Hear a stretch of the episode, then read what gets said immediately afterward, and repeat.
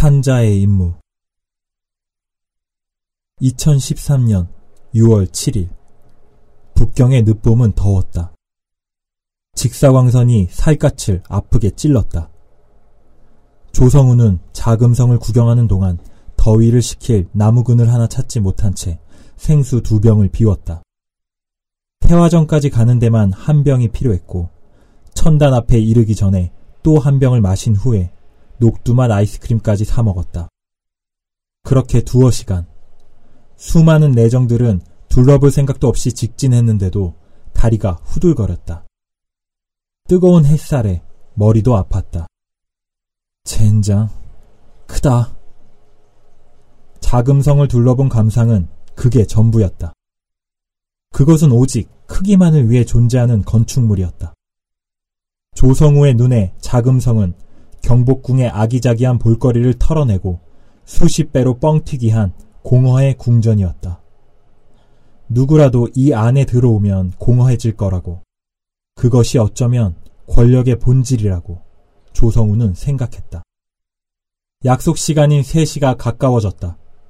조성우는 천단공원으로 발걸음을 옮겨 약속 장소인 기년전의 긴 회랑 앞에 앉았다. 중국 노인들이 근처 벤치에서 장기를 두고 있었는데 그 장기 알마저 한국보다 서너 배는 컸다.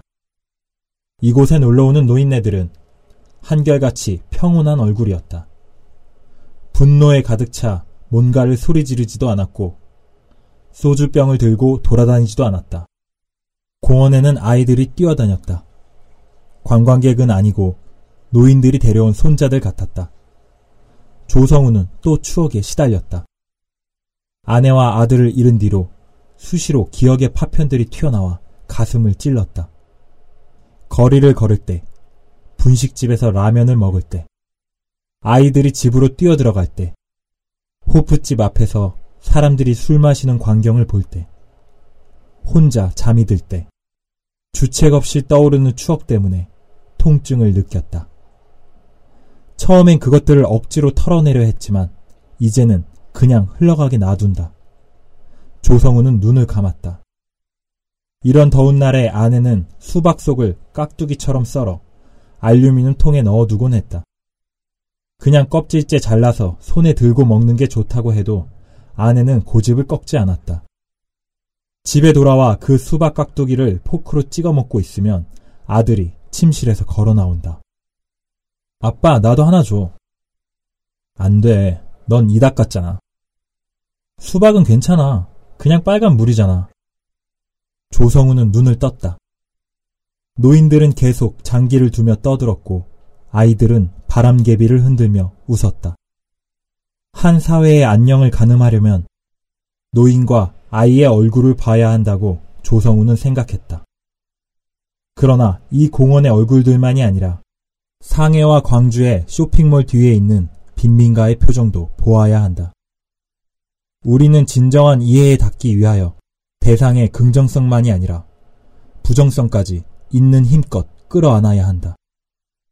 조성우는 아내가 왜 조선족 범죄 조직 취재에 매달렸는지 그제야 깨달았다. 바람이 불었다. 땀이 조금 식고 졸음이 밀려왔다. 멀리서 낯익은 긴 머리의 여자가 걸어왔다. 마른 얼굴과 긴 팔다리를 흔들며 그녀는 경계의 기색도 없이 조성우에게 다가왔다. 낡은 청바지에 분홍색 티셔츠를 입고 있었다. 파마머리가 바람에 나풀거렸다. 오랜만이네요. 정인애가 말했다. 조성우는 지난 가을 대림동의 조선족 쉼터에서 그녀가 자신에게 한 거짓말들을 떠올렸다. 그녀는 세상을 떠난 아내와 아들까지 들먹였다. 그러나 조성우는 분노나 증오를 느끼지 않았다. 앉으세요. 정인애가 조성우 옆에 앉았다. 아주 한가롭고 달콤한 오후였다. 정인애는 천단공원이 처음인 듯 주변을 신기한 표정으로 두리번거렸다. 절 찾아낼 줄 알았어요. 겨우 베이징이군요. 베이징은 너무 덥고 너무 춥고 황사도 심해요. 그런데 왜 베이징입니까? 제임스가 가라고 했으니까요. 제임스는 죽었습니다. 여기 말고 갈 데가 없어요. 정인애는 지쳐 보였다. 한국에서보다 더 말라 있었다. 조성우가 물었다. 왜 조선족 행세를 했습니까? 정인애가 웃었다. 티셔츠 위로 쇄골이 드러났다. 손만 대면 부러질 듯 가늘었다. 그것도 알아내셨군요. 그때 뭐랄까 조선족이 되고 싶었어요. 누구나 다른 자아가 필요할 때가 있어요. 그리고 한때는 행복했어요. 조성우는 그것이 오만이나 치기라고 생각했지만 더 캐묻지 않았다.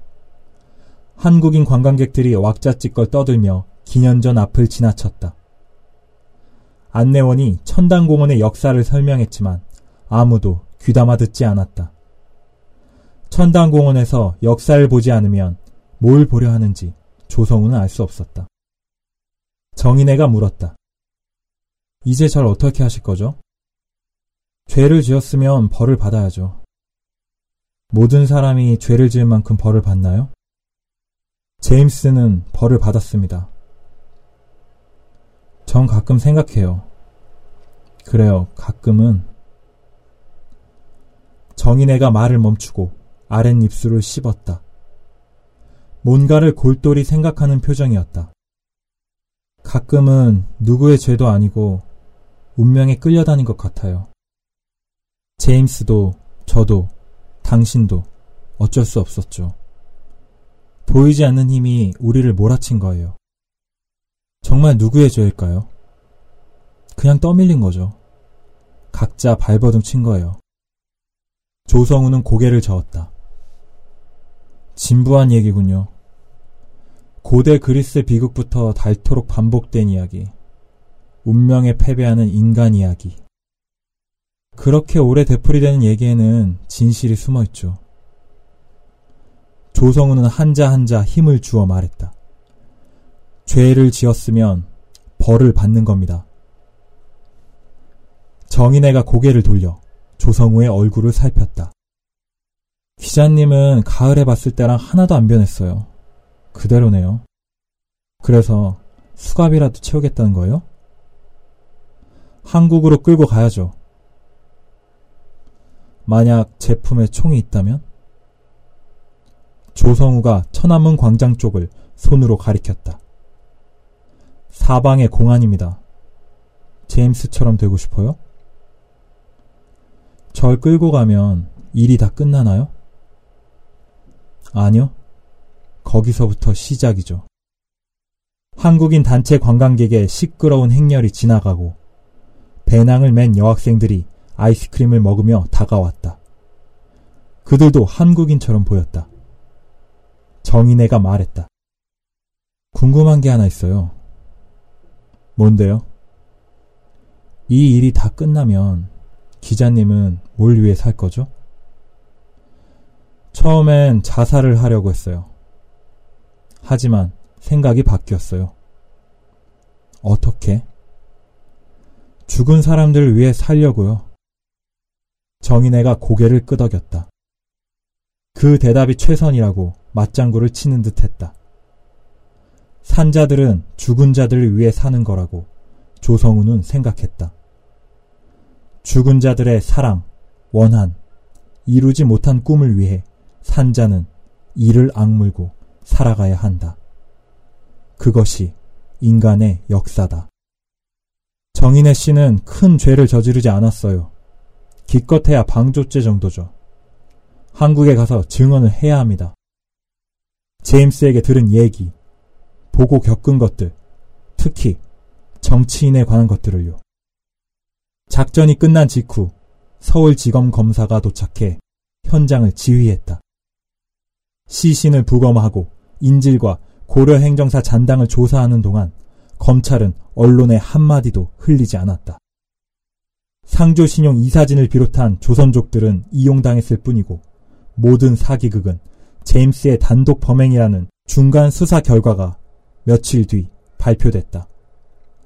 언론들은 금융사기 대신 경찰 특공대의 활약상으로 보도의 초점을 옮겼다. 수천억대 금융사기와 유례없는 총격전까지 벌어졌지만 사람들은 대선 보도에 더 관심을 가졌다. 서울에서는 모든 게 너무 빨리 잊힌다. 피해자가 조선족이라면 더 빨리 잊힌다. 여당 선거본부는 상조신용 사건을 언급하지 말라는 내부 지침을 내렸다. 성현범 얘기를 원해요? 모두 다요. 정인애가 하늘을 보았다. 하늘에는 구름 한 점 없었다. 시퍼런 창공에서 뜨거운 햇살이 쏟아졌다. 맑고 더운 날일수록 비가 그립다. 조성우는 제임스가 죽던 날 밤을 떠올렸다. 그날도 이처럼 맑았고 너무 추워서 눈이 그리웠다. 정인애가 물었다. 제임스와 같이 죽은 남자 기억나세요? 불법 체류자더군요. 제임스의 신복이었겠죠. 그 남자가 기자님 부인과 아들을 죽였어요. 조성우는 심호흡을 했다. 예상했던 일이 사실로 드러나 더 당황스러웠다. 모르셨군요? 아니요, 그럴 거라고 생각했어요. 조성우는 갑자기 분노를 느꼈다. 정인애가 태연스럽게 모르셨군요 하고 물을 때 손을 들어 따귀를 갈기고 싶었다. 그녀의 마르고 긴 얼굴이 기 년 전 회랑바닥에 처박히는 꼴을 보고 싶었다. 조성우가 큰 소리로 물었다. 자, 이제 어쩌실 겁니까? 정인애는 말이 없었다. 조성우가 더 큰 소리로 물었다. 어쩔 거냐고요? 정인애가 다시 하늘을 보았다. 눈에 눈물이 가득했다. 그녀가 눈물을 참기 위해 자주 고개를 쳐든다는 것을 조성우는 그제야 알았다. 그래요. 한국에 두고 온 사람들이 있어요. 돌아가야죠. 제임스가 서류를 숨겨둔 곳을 알아요. 시원한 바람이 불었다. 조성우는 조금만 더 이곳에 앉아있자고 말했다. 시끄러운 관광객들이 다 지나갈 때까지. 노인들이 장기판을 거두고 손자들과 집에 돌아갈 때까지. 하늘이 붉어지고 뜨거운 대지가 식을 때까지. 그때까지만 더 앉아있고 싶었다.